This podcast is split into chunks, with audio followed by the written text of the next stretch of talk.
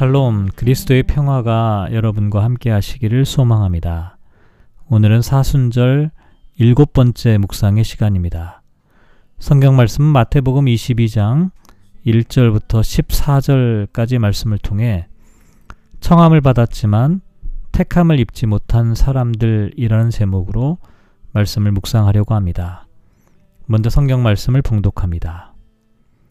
예수께서 다시 비유로 대답하여 이르시되 천국은 마치 자기 아들을 위하여 혼인잔치를 베푼 어떤 임금과 같으니 그 종들을 보내어 그 청한 사람들을 혼인잔치에 오라 하였더니 오기를 싫어하거늘. 다시 다른 종들을 보내며 이르되 청한 사람들에게 이르기를 내가 오찬을 준비하되 나의 소와 살진 짐승을 잡고 모든 것을 갖추었으니 혼인잔치에 오소서 하라 하였더니 그들이 돌아보지도 않고 한 사람은 자기 밭으로 한 사람은 자기 사업하러 가고 그 남은 자들은 종들을 잡아 모욕하고 죽이니 임금이 노하여 군대를 보내어 그 살인한 자들을 진멸하고 그 동네를 불사르고 이에 종들에게 이르되 혼인잔치는 준비되었으나 청한 사람들은 합당하지 아니하니 내거리 길에 가서 사람을 만나는 대로 혼인잔치에 청하여 오라 한데 종들이 길에 나가 악한 자나 선한 자나 만나는 대로 모두 데려오니 혼인잔치에 손님들이 가득한지라. 임금이 손님들을 보러 들어올새 거기서 예복을 입지 않은 한 사람을 보고 이르되 친구여 어찌하여 예복을 입지 않고 여기 들어왔느냐 하니 그가 아무 말도 못하거늘 임금이 사환들에게 말하되 그 손발을 묶어 바깥 어두운 데에 내던지라. 거기서 슬피 울며 이를 갈게 되리라 하니라. 청함을 받은 자는 많되 택함을 입은 자는 적으니라. 아멘. 오늘은 사순절 일곱 번째 날인데요. 앞서 예수님께서는 두 아들의 비유, 포도원 농부의 비유를 말씀하시면서 포도원을 차지하려다가 하나님의 나라를 잃어버리는 어리석은 사람들에 대하여 말씀하셨습니다. 그런데 우리가 결코 잃어버리지 말아야 하는 하나님의 나라는 어떤 곳이고 어떤 사람이 들어갈 수 있는 것일까요? 오늘 본문을 보면 크게 혼인잔치의 비유라고 알려진 말씀인데요. 이 말씀에는 하나님의 나라에 들어갈 수 있는 사람이 어떤 사람인지에 대하여 잘 말씀하고 있습니다. 먼저 2절을 보면 천국은 마치 자기 아들을 위하여 혼인잔치를 베푼 어떤 임금과 같다라고 말합니다. 성경에 보면 하나님의 나라를 잔치로 설명하는 경우가 많은데요. 예를 들어 요한복음 2장에서 예수님께서 가나의 혼인잔치에서 물로 포도주를 만드시는 기적을 일으키셨습니다. 이것은 예수님께서 유대교를 상징하는 물의 시대를 끝내고 새로운 포도주로 천국 잔치를 시작하신다는 의미인데요. 이렇듯 천국은 잔치와 깊은 연관이 있기 때문에 오늘 본문에서도 천국을 혼인잔치로 비유하고 있는 것입니다. 그런데 당시 유대인들이 잔치를 준비할 때는 보통 두 단계로 초청을 하였는데요. 가장 먼저는 언제 어디에서 잔치가 있으니 오라는 기별을 하는 것입니다. 그리고 그런 다음에 실제로 잔치가 준비되면 미리 초청을 한 사람들이 참석하도록 연락을 하는 것입니다. 그래서 오늘 본문에서 나와 있는 이야기를 보면 임금은 초청 대상자들에게 미리 잔치에 대한 기별을 한 것으로 보이고 그 후에 3절을 보면 종들을 보내어 그 청한 사람들을 혼인잔치에 오라고 기별을 두 번째로 보낸 것이라고 할 수가 있습니다. 다시 말해서 이들이 갑작스럽게 초청을 받았기 때문에 사정상 참석하지 못한 것이 아니라는 것이죠. 다만 그들은 3절을 보면 오기 싫어서 거절한 것이라고 말합니다.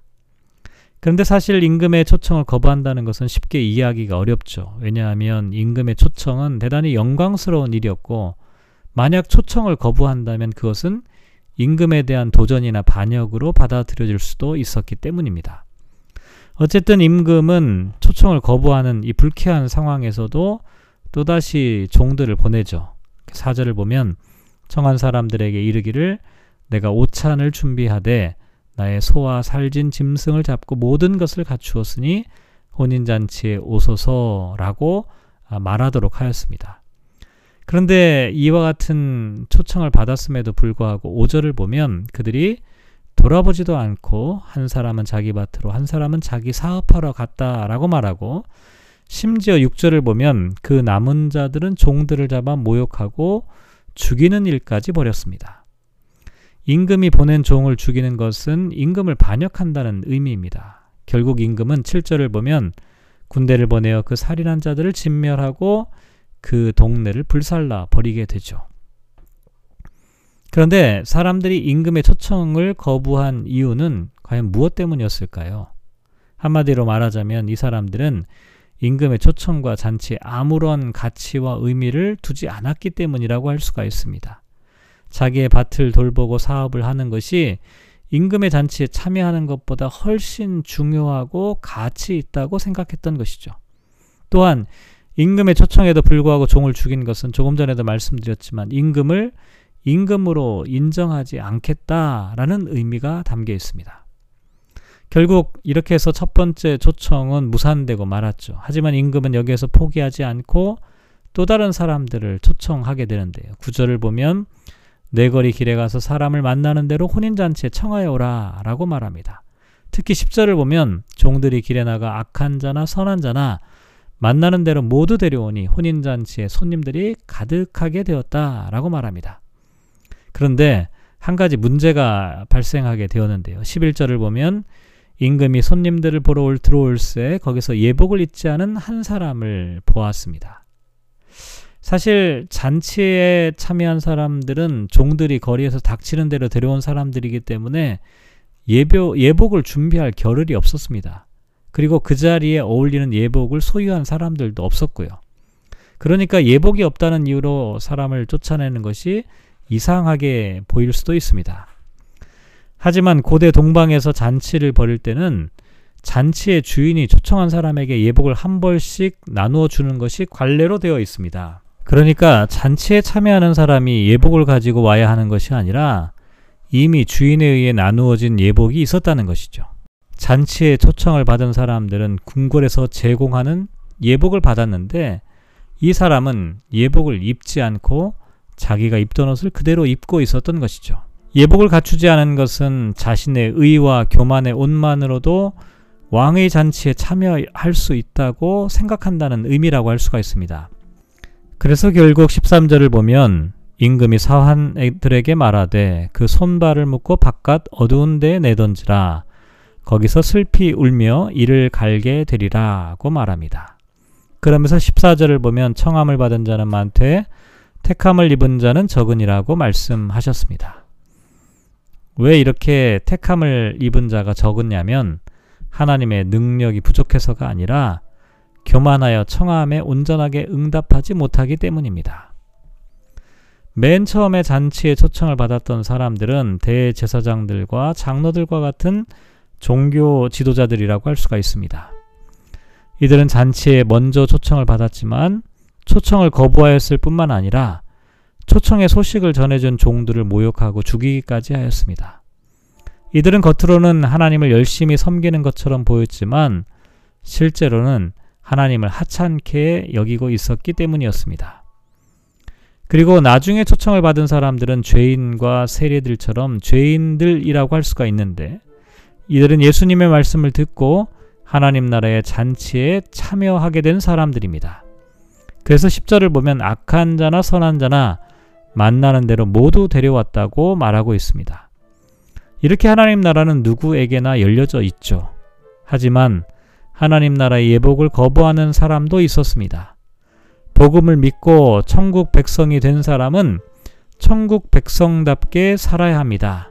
이것이 우리가 입어야 하는 예복입니다. 그것이 하나님께서 우리에게 선물로 나누어 주신 예복이죠. 하지만 이 사람은 구원의 은총과 은혜를 받았음에도 불구하고 은혜로 변화된 삶을 살지 못했습니다. 다시 예전의 옷으로 되돌아간 것이죠.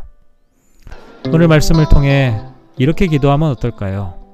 하나님께서 베푸시는 천국 잔치에 기쁨으로 참여하는 사람이 되게 하소서.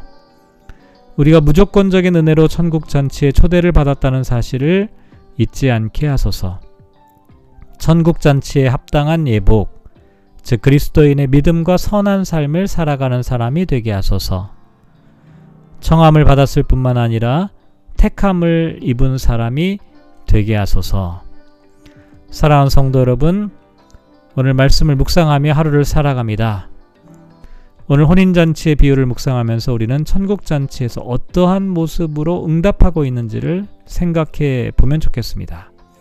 천국 잔치의 초청에 응하고 있는지, 또 천국 잔치에서 하나님께서 우리에게 베풀어 주신 예복을 갖추고 천국의 기쁨을 누리고 있는지 말씀을 통해 묵상하는 시간이 되시기 바랍니다. 그래서 천국 잔치에 초청받은 사람들로 합당하게 살아가는 저와 여러분 되시기를 주님의 이름으로 축복합니다.